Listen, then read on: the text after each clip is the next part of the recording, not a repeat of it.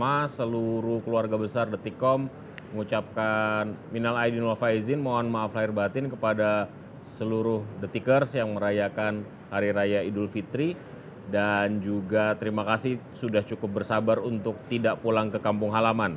Malam hari ini kita tidak berbicara soal cerita mudik yang dilarang atau ramainya tempat wisata selama uh, liburan Idul Fitri kemarin juga tidak isu-isu yang uh, cukup serius. Malam hari ini kita bicara yang agak santai tapi uh, rasanya cukup ramai diperbincangkan terutama di media sosial. Kita tahu bersama bahwa era pandemi ini selain menciptakan awareness kepada kita untuk lebih berhati-hati menjaga uh, keselamatan dan kesehatan tubuh, juga muncul fenomena-fenomena lain di antaranya banyak sekali yang tiba-tiba tiba-tiba menjadi istilahnya uh, COVID trader atau uh, COVID investor. Jadi ketika era pandemi muncul banyak sekali fenomena di uh, dunia investasi uh, belakangan ini terutama yang melibatkan anak-anak muda. Satu yang cukup menarik perhatian kita adalah bagaimana kemudian satu lagi uh, instrumen investasi barangkali kalau tidak mau dikatakan sebagai alat tukar yang disebut dengan cryptocurrency yang sudah mulai ramai diperbincangkan dan menimbulkan pro dan kontra. Apakah memang instrumen ini cukup baik uh, disandingkan dengan instrumen investasi lain sebagai alat uh, jaga-jaga masa depan begitu atau uh, menabung dalam dalam konteks yang lebih luas atau ini barang yang tidak jelas karena tidak anda, tidak ada underlyingnya siapa yang bertanggung jawab, ukuran-ukurannya seperti apa dan lain sebagainya. Teknologi yang melatar belakanginya yang disebut juga dengan teknologi blockchain juga agak sulit untuk dijelaskan secara gamblang. Tapi malam hari ini kita sudah menghadirkan pihak-pihak yang relevan dan pasti menguasai background terkait dengan jual beli cryptocurrency yang kemudian juga uh, akan kita ajak ngobrol bareng-bareng. Yang pertama adalah uh, Jerry Sambuaga, Pak Wakil Menteri Perdagangan RI. Ada Ellen May, founder dan CEO M-Trade, ya pelaku di uh, pasar uh, yang sehari-hari terlibat dalam kegiatan trading dan investment. Kemudian ini yang tidak kalah menariknya malam hari ini kita undang juga Chef Arnold Purnomo yang malam hari ini kita tidak berbicara soal Wakyu uh, A5, tapi bicara soal cryptocurrency. Uh, karena beliau juga terlibat dalam kegiatan uh, investasi atau trading kripto. Uh, juga ada Mas Bima Yudhistira, ekonom Indef. Last but not least ada Bagas Satriadi, VP Komersial Indodax. Selamat malam Bapak-Bapak, Ibu. Uh, Mbak Ellen, uh, saya tanya dulu deh, Anda main kripto juga nggak?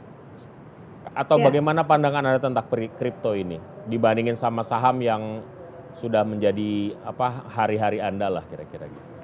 I think it's all about timing ya. Saya sangat setuju sekali dengan apa yang tadi Mas Bima katakan ya. Jadi kita mesti ingat bahwa kripto itu ada waktunya dia naik. Dan juga tadi uh, kalau nggak salah uh, Chef Arnold juga sempat katakan ya uh, pernah turun juga di tahun 2018 saya juga mengalami di tahun 2017 waktu itu saya ada nggak uh, bisa ngomong invest tapi trading crypto dan lumayan untung.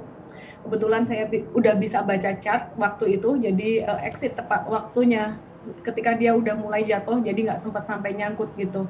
Kemudian beberapa waktu terakhir ini sebenarnya saya memang fokus di investasi saham. Tapi hmm. karena sahamnya sideways selama tiga bulan ini nggak ke mana-mana gitu. Sementara Gemes, ya?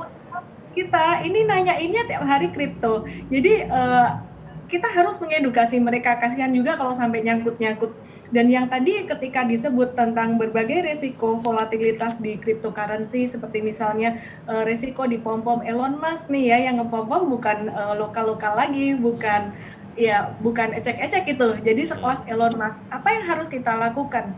Ternyata sebenarnya uh, saya kembali lagi apa yang uh, ke Mas Bima katakan tadi saya sangat setuju bahwa tanggung jawab dalam berinvestasi ataupun trading apa pun itu namanya itu kembali pada diri sendiri gitu.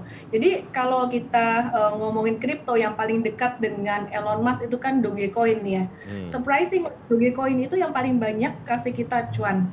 Jadi di Yantrade kita ada edukasi juga gitu. Uh, beberapa kali kita trading untuk koin-koin yang lain tuh justru malah geraknya lambat. Ini bukan iklan, bukan pom-pom juga. Ini nanti. hashtag beli doge besok. nanti dikira elemen pom-pom doge gitu. Jadi waktu itu memang uh, kita ada tradingin, cuman cara tradingnya di sini saya bagiin dikit aja kali ya. Mungkin di sini hmm. uh, teman-teman hmm. uh, juga udah lebih pengalaman yang lain. Jadi kalau cara tradingnya saya sangat simpel sekali. Uh, saya ngelihat satu uh, exchange terbesar, salah satu exchange terbesar yang saya nggak perlu sebut namanya di sini gitu. Uh, di situ dia punya indikator yang default. Nah indikator yang default ini MA-MA-nya ini ini diperhatikan oleh trader kripto di seluruh dunia. Jadi saya perhatikan itu sangat akurat sekali dibandingkan dengan saham di Indonesia. Uh, saya bukan ngomong saham nggak bagus ya, it's all about timing. Saham kalau pas lagi lagi uptrend tuh juga gila-gilaan. Kita ingat zaman Antam kemarin naik kenceng, hmm. zaman saham-saham yang uh, di 2020. Saham-saham kesehatan, ya.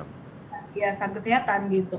Nah, jadi uh, di kripto ini kita pakai indikator moving average yang default dari uh, the biggest the biggest exchange dan uh, lumayan akurat. Kita pakai di situ untuk buy on weakness, buy on weakness kita pakainya yang daily karena supportnya sangat kuat sekali. Jadi, di situ. jadi sebenarnya untuk kripto ini treatmentnya bisa kurang lebih sama dengan saham. Jadi ada analisis analisis tertentu yang bisa menyelamatkan kita dari hanya semata-mata berjudi di meja uh, perdagangan kripto gitu. Seperti fundamentalnya bisa terukur, terus teknikalnya bisa terukur, atau pakai feeling aja kalau kita bilang berjudi atau berspekulasi sebenarnya kita jalan ke luar rumah pun itu juga udah spekulasi gitu bisnis juga it's all about speculation nggak hmm. ada sesuatu pun yang pasti yang dalam hidup. Ya.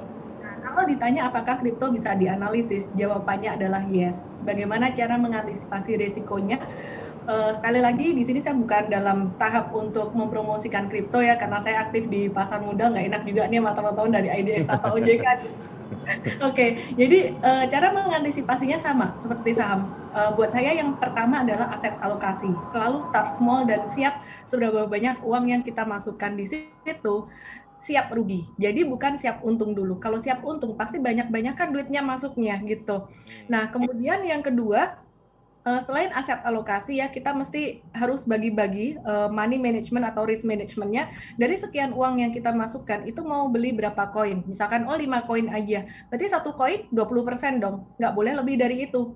Nah cara belinya uh, nyicil gitu. Sekali masuk uh, masuknya 5% atau 10% dulu. Begitu dia ada koreksi lagi ke support masih ada amunisi lagi.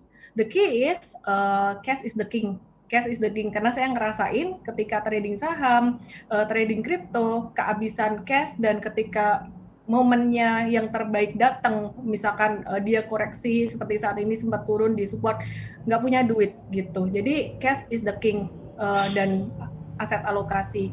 Nah, yang berikutnya yang ketiga, karena saya nggak terlalu memahami untuk fundamental dan story dari cryptocurrency, uh, saya pakai analisis technical very basic banget, yaitu analisis trend aja, dan uh, itu sangat sangat Jadi berguna shoulder, sekali. Head shoulder gitu ya modelnya, atau lilin naik, lilin turun gitu ya? Ya, pakai itulah. Kira-kira gitu ya? Ya, jadi kalau makan malam sambil lihat lilin crypto candlelight dinner gitu. Oke, oke. Jadi uh, yang berikutnya yang terakhir, kalau di saham ada namanya analisis fundamental.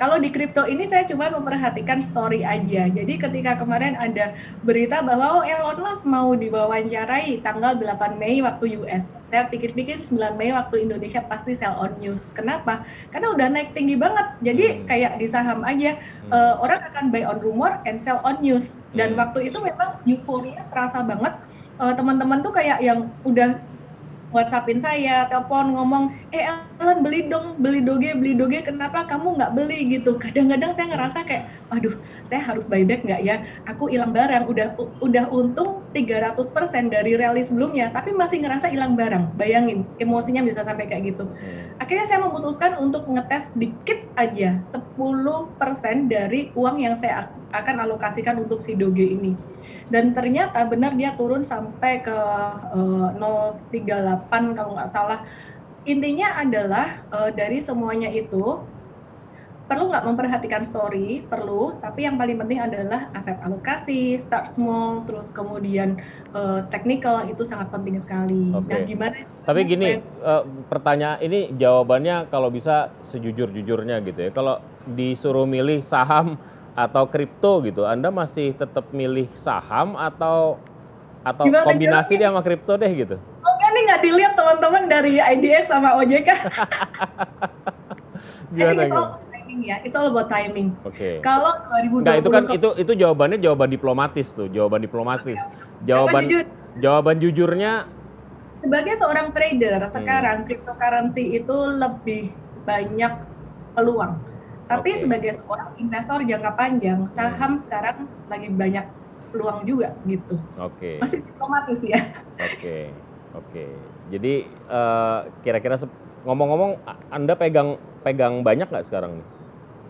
Lumayan, lumayan. Dari semua aset uh, investasi yang Anda punya, berapa persennya kripto? Ya, uh, oke okay, oke. Okay. Aset investasi ya, saya paling nggak suka investasi properti, ini sifatnya subjektif, karena saya bandinginnya sama kripto gitu. Buat saya, properti ini udah kayak mau saya jual-jualin gitu buat okay. beli sekarang valuasinya murah atau masukin ke doge gitu. Hmm. Uh, kalau beli properti cuma buat dipakai. Saya pikir cuma gitu karena okay. properti investasinya nggak ke mana-mana. Yeah. Uh, ya, ya ini subjektif. Hmm. Uh, kedua, kalau di saham sekarang masih besar, investasi saya di saham masih besar karena Berapa persen? 80? So like probably 70 persen Oke, okay, 70%, 70% ya. Okay. Uh, karena yang sebagian 30% masih ada di properti atau di mana yang lainnya lah gitu. Hmm. Jadi saham lumayan cukup besar uh, karena kemarin saya beli di September 2020 dan sekarang masih hold. Uh, kemudian kalau kripto ini kemungkinan sekitar seperlimanya saham lah, masih belum besar lah, tapi udah lumayan. Hmm, lumayan lah seperlimanya saham. Ya, itu dari sejak dia sideways ya sebagian saya pindahin dikit ke kripto okay. gitu. Tapi ngelihat dia fluktuasinya lumayan tinggi ya, uh, saya tetap lebih banyak di saham karena buat long term. Jadi bis uh, uh, lepas dari kekhawatiran-kekhawatiran yang ada termasuk juga catatan-catatan uh, yang disampaikan Mas Bima itu kripto masih punya potensi sebagai instrumen investasi menurut Anda ya? Hmm, Atau investasi atau trading aja, trading aja. Ya, teman saya banyak yang bilang yang lebih ahli seperti tadi uh, ada di sini ada pakarnya juga ya.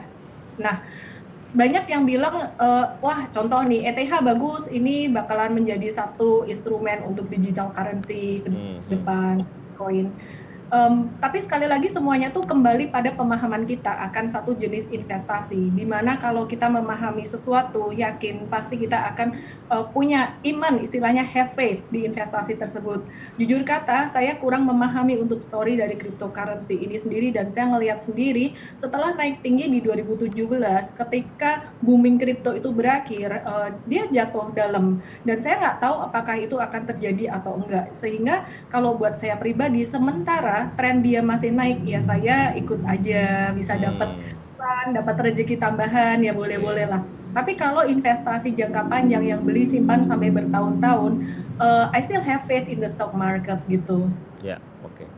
Uh, The Tickers sebagai catatan tadi Mbak Ellen menya, uh, sempat mengucapkan kata doge itu sekitar 5 sampai 7 kali. Jadi itu bisa jadi referensi juga buat Anda. Bitcoin kayaknya nggak pernah disebut sama beliau gitu ya. Doge. Oke. hari ini. Oke. Okay. Nah, Mbak Ellen kayaknya mau pamit karena uh, waktunya sudah hampir habis. Masih ada kegiatan mengedukasi uh, yang lain di tempat lain barangkali ya Mbak Ellen ya? Ini saya sambil nyalain sih, jadi bisa dengerin detik di rooftopnya juga. Oh gitu, oh bagus dong, bisa bisa ajak join teman-teman yang lain. Tapi barangkali bisa kasih tips uh, how to be a wise investor di di crypto aset ini.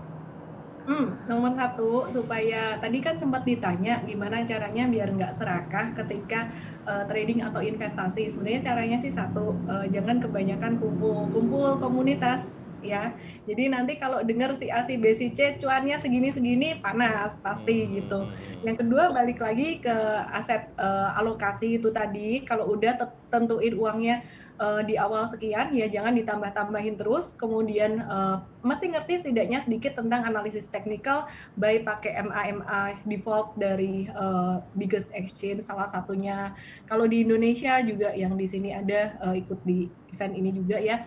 Terus kemudian jangan lupa juga kalau misalkan udah realisasikan keuntungan, sebagian dari keuntungan itu ditarik jadi duit beneran, jadi rupiah beneran. Karena saya sendiri mengalami ya waktu itu cuan lumayan besar tuh dari koin yang tadi dipom-pom sama Elon Musk karena nggak enak ini Instagramnya nyala. Kalau saya sebut nanti dikira Elon May ngepom-pom di Indonesia kan nggak enak. Oke, jadi waktu itu saya sempat cuan lumayan gede, sekitaran eh, 300% dalam beberapa hari aja Hmm. di kripto memang kenceng. Nah, tapi eh, setelah itu duitnya saya nggak tarik terus kemudian buat trading-trading lagi. Jadi cuannya memang agak berkurang gitu. Jadi itu pelajaran juga. Eh, sekali lagi teman-teman em, tanggung jawab investasi dikembalikan pada diri sendiri baik investasi kripto maupun saham maupun apa pun juga. Jadi stay safe and stay healthy juga buat semuanya. Oke, Mbak Ellen terima kasih atas waktu dan kesempatannya. Sukses buat Anda, sehat-sehat selalu. Kapan-kapan kita undang lagi untuk ngobrol ya. Saya nggak mau mengganggu apa namanya jemaah Ellen May di tempat lain nanti mereka marah-marah. Ini gue mau ngomongin soal saham, lo lagi ngomongin kripto lagi gitu. Ntar jadi Selamat malam eh, Bapak Waman Kemendak, Pak Dr. Jerry, Pak Bima, Pak Bagas, Pak Arnold, dan juga eh, Mas Mas siapa Mas dari Detik Kos? Vito, Alvito, Alvito. Mas Alvito. Oke, selamat malam. Thank you. Malam, terima kasih Mbak